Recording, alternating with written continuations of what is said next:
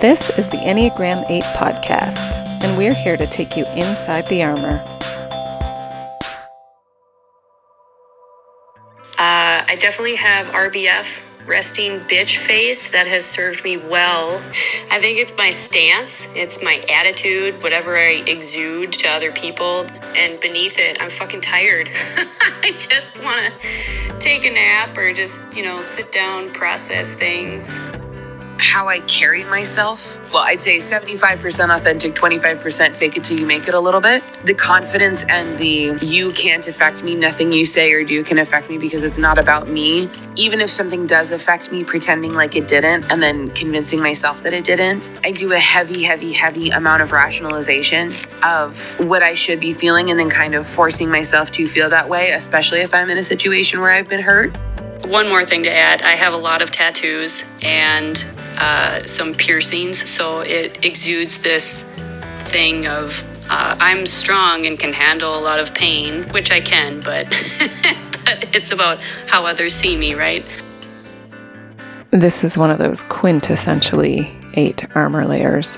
In fact, strength is the thing I identified first when I encountered the Enneagram. It's the thing that made my eyes immediately turn to type 8 in every book I encountered. I knew that was me.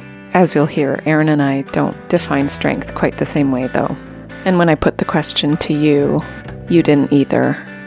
But what remains true right across the board is that strength plays a very important role in our eight lives. From the youngest age, I needed to be the fastest, strongest, toughest kid in the schoolyard. I needed to feel that way for my own sake, but I also definitely needed other people to recognize that that was true.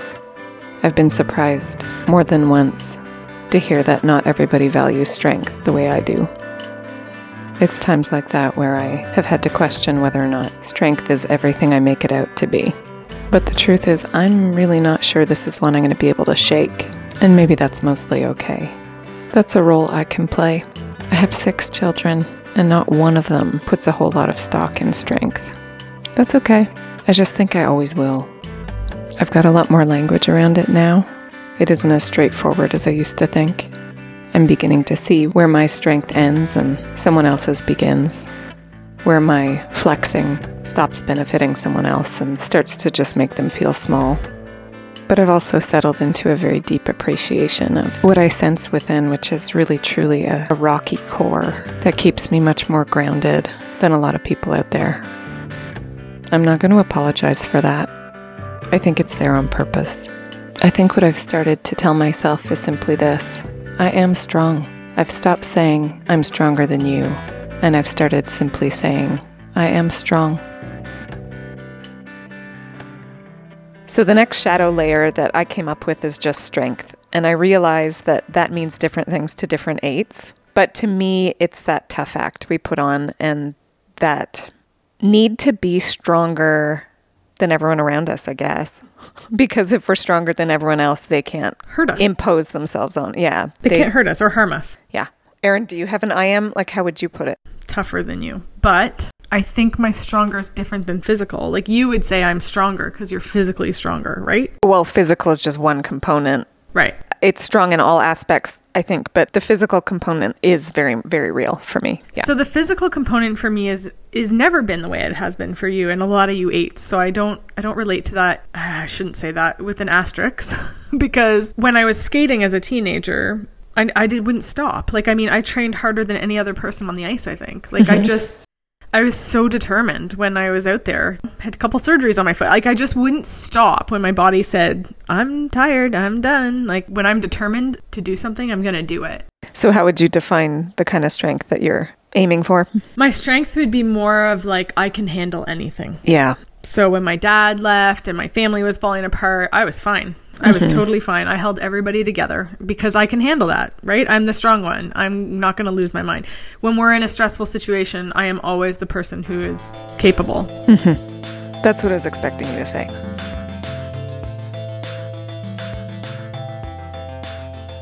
Okay, Don Riso. Average eights start to see themselves as the rock, the strong and impregnable one, the foundation for others in their family or their professional circle. This has benefits, reinforcing their self confidence and their can do spirit, but it also means that eights must suppress their weaknesses, their self doubts, and their fears. So, do you want to be someone else's rock?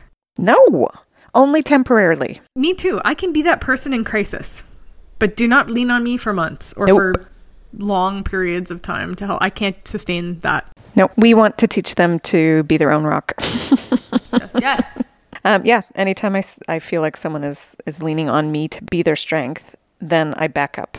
I just I I, back up one step just to see if they're able to stand, and if they are, I back up another, and I'll stay there, you know, only so long, bracing them up, and then I'm like, okay, training wheels off. As soon as I feel that, like that dependency thing and the lack of ability to take initiative on your own, I don't even think I back up. I think I just disappear. you ghost, as they say. yeah, I wouldn't say I ghost because I'll, I'll definitely, I can't do that. I think that's, You'll ease your way out. but I will ease my way out. I, I won't be available. Would you say that on the whole, you truly do perceive yourself as stronger than everyone else? I would say when I was younger, yes. You, you still don't? I, I don't think Think I about humanity, okay? The mass of humanity. I think that I value so many Enneagram numbers for different strengths now that I'm like, I I just don't see myself as being I really want to say that I don't see myself as stronger than other people anymore, but I still do. I still But do. you still have physical health, and I think that's part of it, is that my health is diminished. it's more than that. I feel like I am more grounded and able to stand on my convictions. I feel like I waffle less. I feel like I am more rooted in what I believe, and I am willing to deal with a whole lot of pain and pushback that other people are just going to roll over and concede on. I, I just do. So you're rolling over and conceding. I look at that sometimes as some people are just okay in their piece of where they're at. But this goes this goes back to church for me in the the need to make everybody see everything in our lens. And I don't feel the, the need to do that anymore. Do you think there's such a thing as truth? Absolutely. So sometimes there's things you have to stand on because they're true. I agree with you. Other people, but sometimes they don't we stand, they get pushed over. But sometimes we stand on our There's a line though. There's a line. but go backwards, and the truth you stood on and you were determined to stand on, and I did too at 18. I'm horrified about. So we can know our truth, and we can know it's absolutely 100% true the day we're in it, and we can still be a year out and go, "Holy shit, what was I standing on?" We can, and we've done it before. It's between me and God. I don't need the world to see my truth. the truths I stand on, they're actually the same truths from childhood. The difference is I got rid of the human scaffolding. That's the difference. So instead of that truth being through the wording and the lens of the humans that were in that institution, I, w- I cut them out spiritually and I went straight to God. And now that truth has a deep, inherent rootedness to it that makes me incredibly secure. And I think a lot of humans don't actually have that. They've never done the work. They'd rather go to other humans See, I and get their wording. I agree, but I also disagree. And I think that we're making judgment on where people are with God based on where you feel you are with God. And I, I don't think that's fair. I think that's between them and God. We don't get the right to sit here and say, I am more deeply rooted with God than you are. Therefore, my truth is truer. and I do it all the time. And I, also think, think objectively that makes me stronger. Full circle. yeah, for real. Yeah. That's that's how that's how I see it. There's like So part of me is like, is that the sexual piece or is that mm, me. no, but or is that the tri-type piece a little bit, right? Where where you have that four that just goes deeper and deeper and deeper. And I think there is this a double rootedness that happens with 8 and 4 where I am so so familiar with my inner landscape. I mean like I am so familiar with it. So there is no doubt in me about what I know, what I know, what I know in there, right? Um, and then it's that double extra security of that from the eight ability to withstand um, a conformity or compromise and whatnot. So it's like a double fortification that happens. So I acknowledge the danger. I do acknowledge to be double fortified could be a real problem um, if you're standing on the wrong truth. But I'm just saying, and no one can change my mind. If I believe I'm standing on the actual truth, I am so grateful for that double fortification in a world that feels like it's a mud slip and slide. I'm just so grateful. And um, what it just does internally to me, that's all I can speak to, is there's a security. There's just a really profound security that happens in a world that feels unsure. That means I sleep really well at night and I am not an anxious human. So, um, what I have to be careful about is how I express that to the world because it does make people feel less than and I am curious when you say anxious too. I, I think uh, eights are not generally anxious, are they? I don't think so. I've been interviewing people. I've been trying to find out, and there definitely are some that are. I just think maybe generally it's not something that we've. Obviously, trauma puts Yeah, a spin on everything in a different so. way. But I was just curious if eight is. Uh, I think we fortify against it. It's one of those things that we shut right. down because we can choose to not feel something if we don't right. want to. it's exactly what we do. Yeah. Yep. Till your health fails, then you go into chronic panic That's attacks. right. But that's a whole other story. That's right. He says they put a heavy burden on themselves to run everything. If they are parents, they focus on practical survival issues such as making sure their children have food, shelter, decent clothes, and are getting a good education. If they have more money, they may, may feel it is their place to provide cars and homes for their children and set them up in a well paying job or career. Just, I want to just immediately hand the mic to Aaron because I'm like, I don't want to anything to do with this. I do not want to run everything at all. I want to run me. I just want to run me.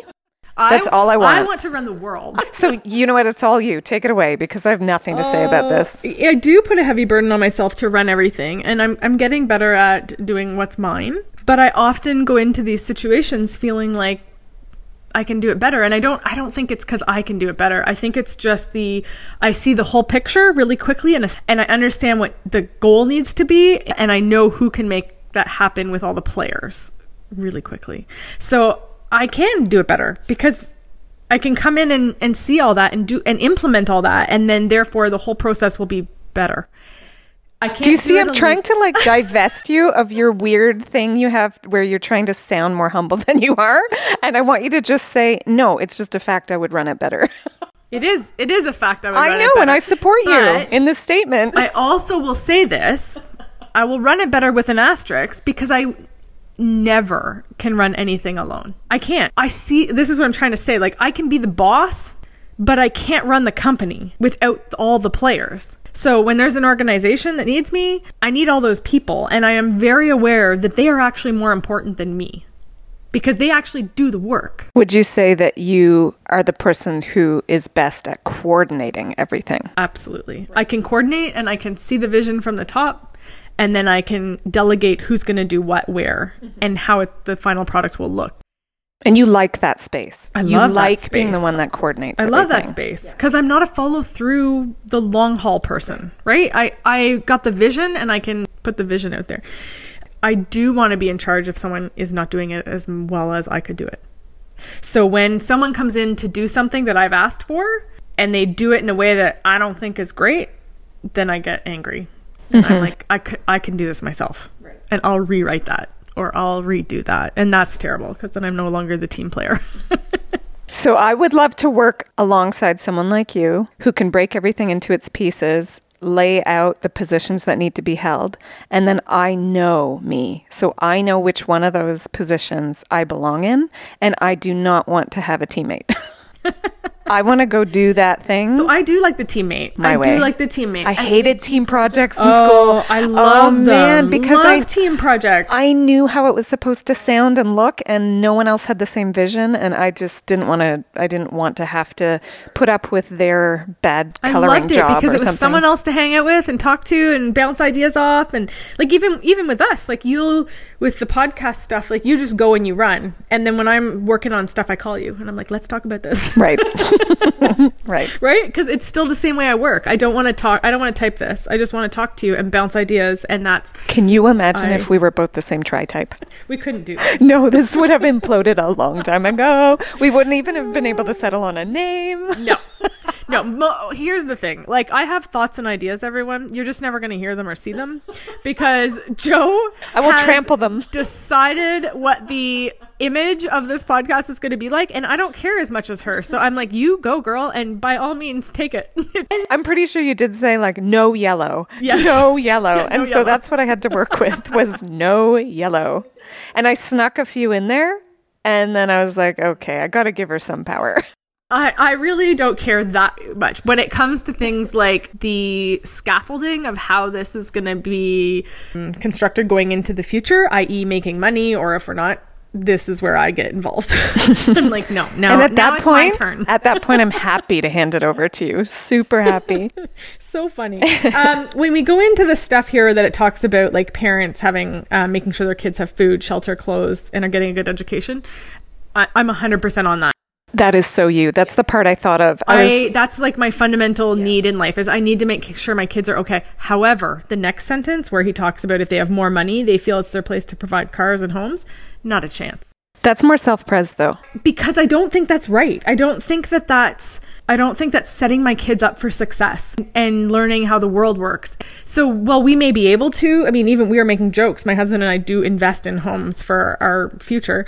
And we were saying, like, it, the housing market in Ottawa right now is ridiculous, like, just ridiculous. It has almost doubled in the last two to three years, like in price. Homes have doubled. You know, first time home buyers are looking at purchasing homes, and townhomes in our neighborhood right now are going for seven to eight hundred thousand dollars. The income level here has not risen very much at all. So our children, re- very realistically, will never buy a home in our city. So my husband and I, a few months ago, when we were looking at purchasing some other homes, were saying, "Oh, we should, you know, we should maybe think about our kids' future at this point, and maybe purchase a couple homes in their names." And and then we were both like, "No, no." We'll hopefully be able to help them at some point, but that's not the way this is going to go. And even their education, like we are in a position where we can fund their education, and we have made a conscious decision that we're not going to do that. We will help them, but we are not funding it fully they have to work for it too. So I actually disagree with this point of buying cars and paying for their education and, and helping them set up a well job and career. I want to hear from some self-presates about this. See if that's a focus for them, because that'd there is a there's a security piece to that. This really does some of this really describe um, how you take care of your kiddos, and it's so interesting because my focus it's not on any of that. What I perceive to be the way to help my children survive has everything to do with building integrity and independence in them. So my That I believe really it's part of yours, Yeah, no, but yours is that plus.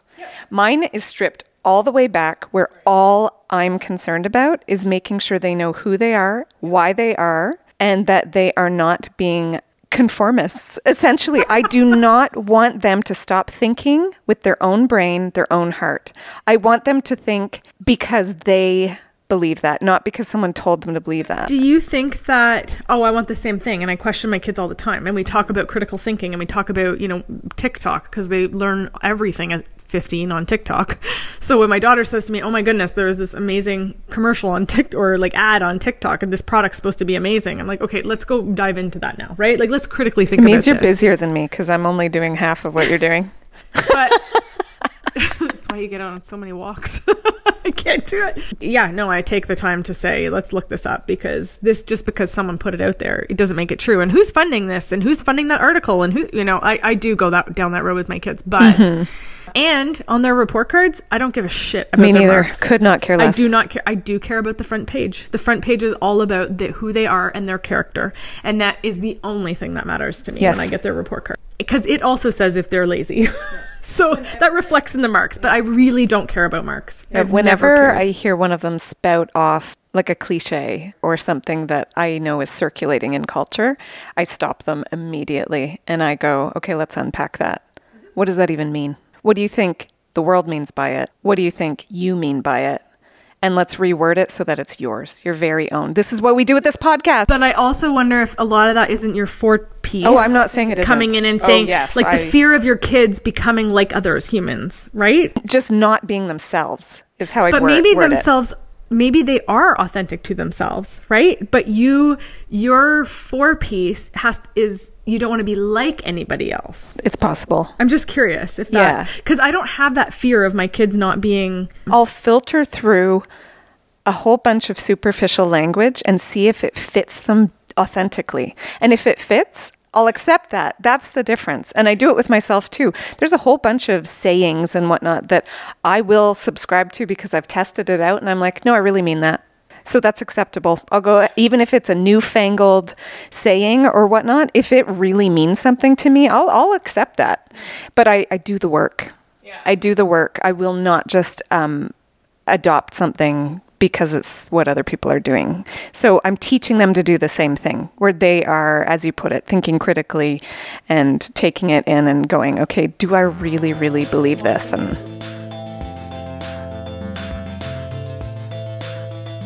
Eights believe that they will be able to defend themselves and avoid being hurt. Unfortunately, being like a rock makes them defend against many of the good things that come into our lives caring, intimacy, gentleness, and self sacrifice. The more threatened or stressed eights are, the more tough and aggressive they become. Lower average eights feel entirely justified in taking a hard line with others.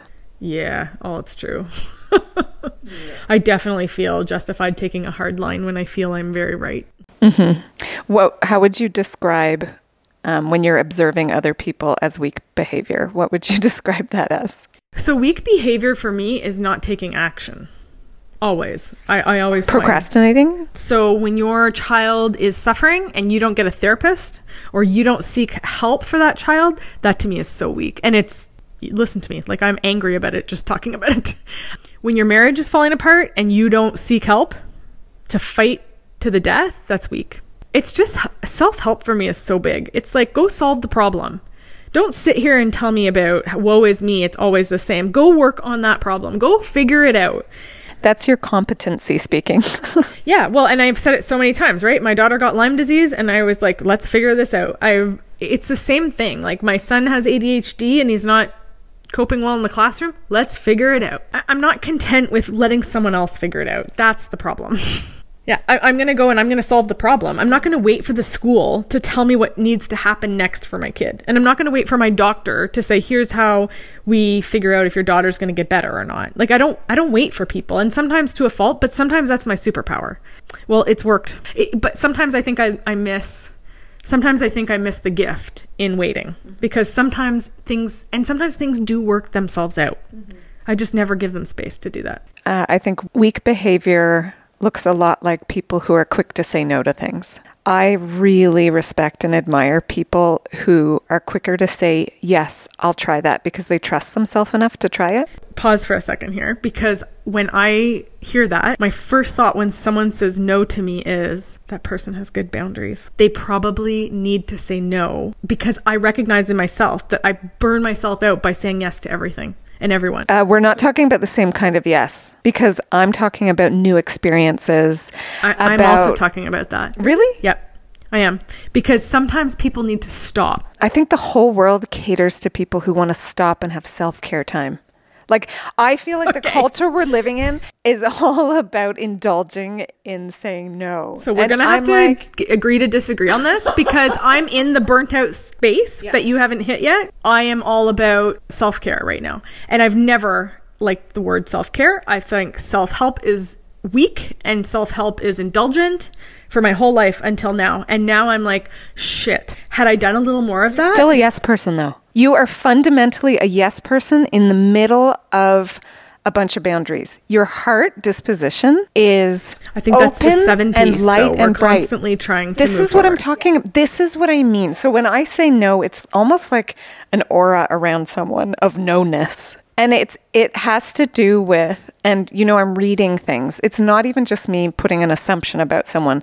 It's reading a kind of like spirit of fear or a lack of trust in themselves or something that I know is there so, because I can see it in So the them. thing you don't actually like isn't the no. It's the lack of It's that when they say no, I'm feeling the no all through their core. They're the kind of people who've never practiced yes. It's like it's a way of life that they're wearing like a coat. So I don't know a lot of people like that. I know so many people like that. You have no idea how many people. I'm I'm like sitting back here like, mm, most of my friends are yes people. So Yeah, that's just not my life. Whole lot of no people and it's an it's an attitude it's a way of I also being. I also think it's taken me 40 years to recognize that oh shit like I do not self-care and self-care part of that is saying yes To me, you're a human that's saying yes to self care. You're not saying no to the world. There is a fundamental so difference right. I perceive no, no, you're in you. totally right because the people you were talking about who are saying no, because now I can start to picture who they are. Understand Do you know the saying. vibe? It's the It's always they're saying no me. to themselves all the time. I'm not worth it. I'm not. I'm, it's more important that I'm here for my children, my husband, my church, my faith, and I matter the last out of all of those things. Whereas you do matter.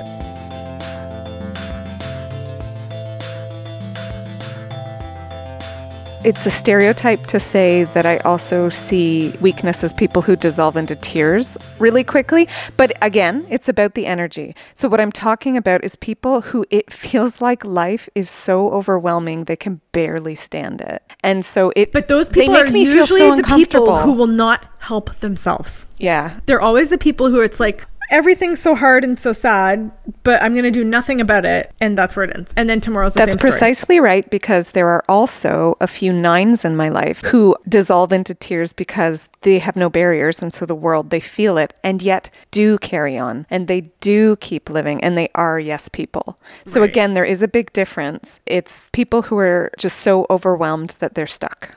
I struggle with that. Me too. Yeah. I don't understand why you can't pick up your foot and put it in front of the other and then make the phone call. Yes. One of the things I do find really weak, people who run away from honest conversation. I don't That's pretty common. I don't know what to do with that anymore. It's Pretty common. But most people I'm close with are capable of going deep and being raw and honest with me. And there's one or two where I remember one of my it was my closest friend at the time and we had a I don't want to say a falling out because it wasn't, but something happened that was traumatic to both of us.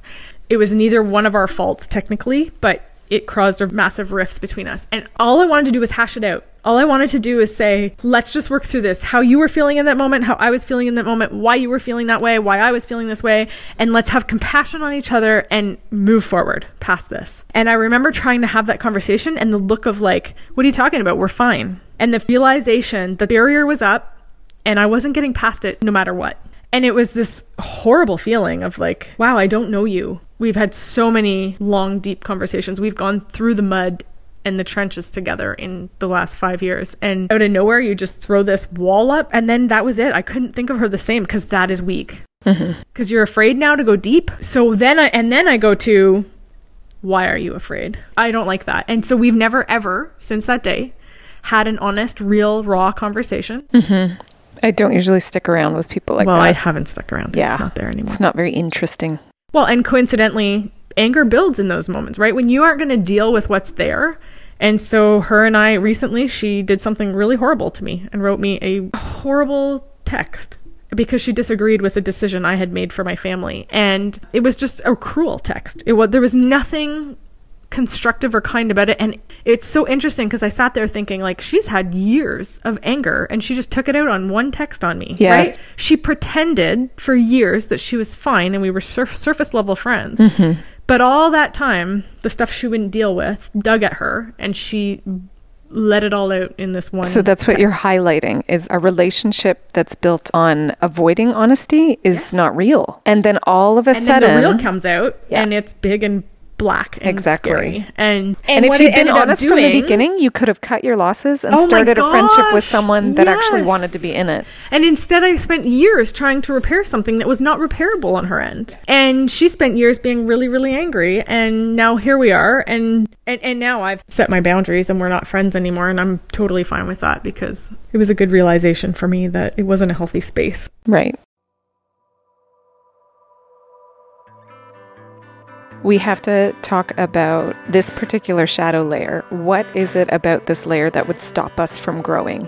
What about it is helpful and we can just go ahead and keep it? But what is actually unhelpful and is breeding things that are not good in us that we need to just think about discarding? I think going back to what you were saying about people who are no people, I think it's okay for people to be no people.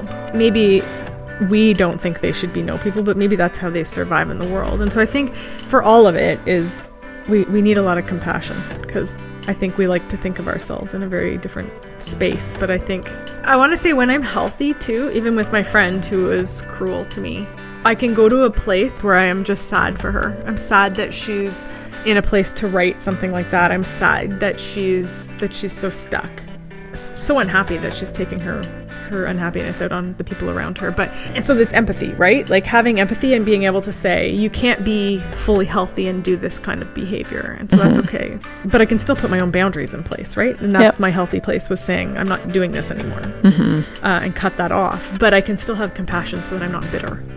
And I think stopping from growing is when we start to get so entrenched in our thoughts that we look down on the people around us. Yeah, I would describe it as being very open to the fact that there are different definitions of strength and that I'm very clear on the kind of strength that I offer as opposed to the kind of strength someone else offers.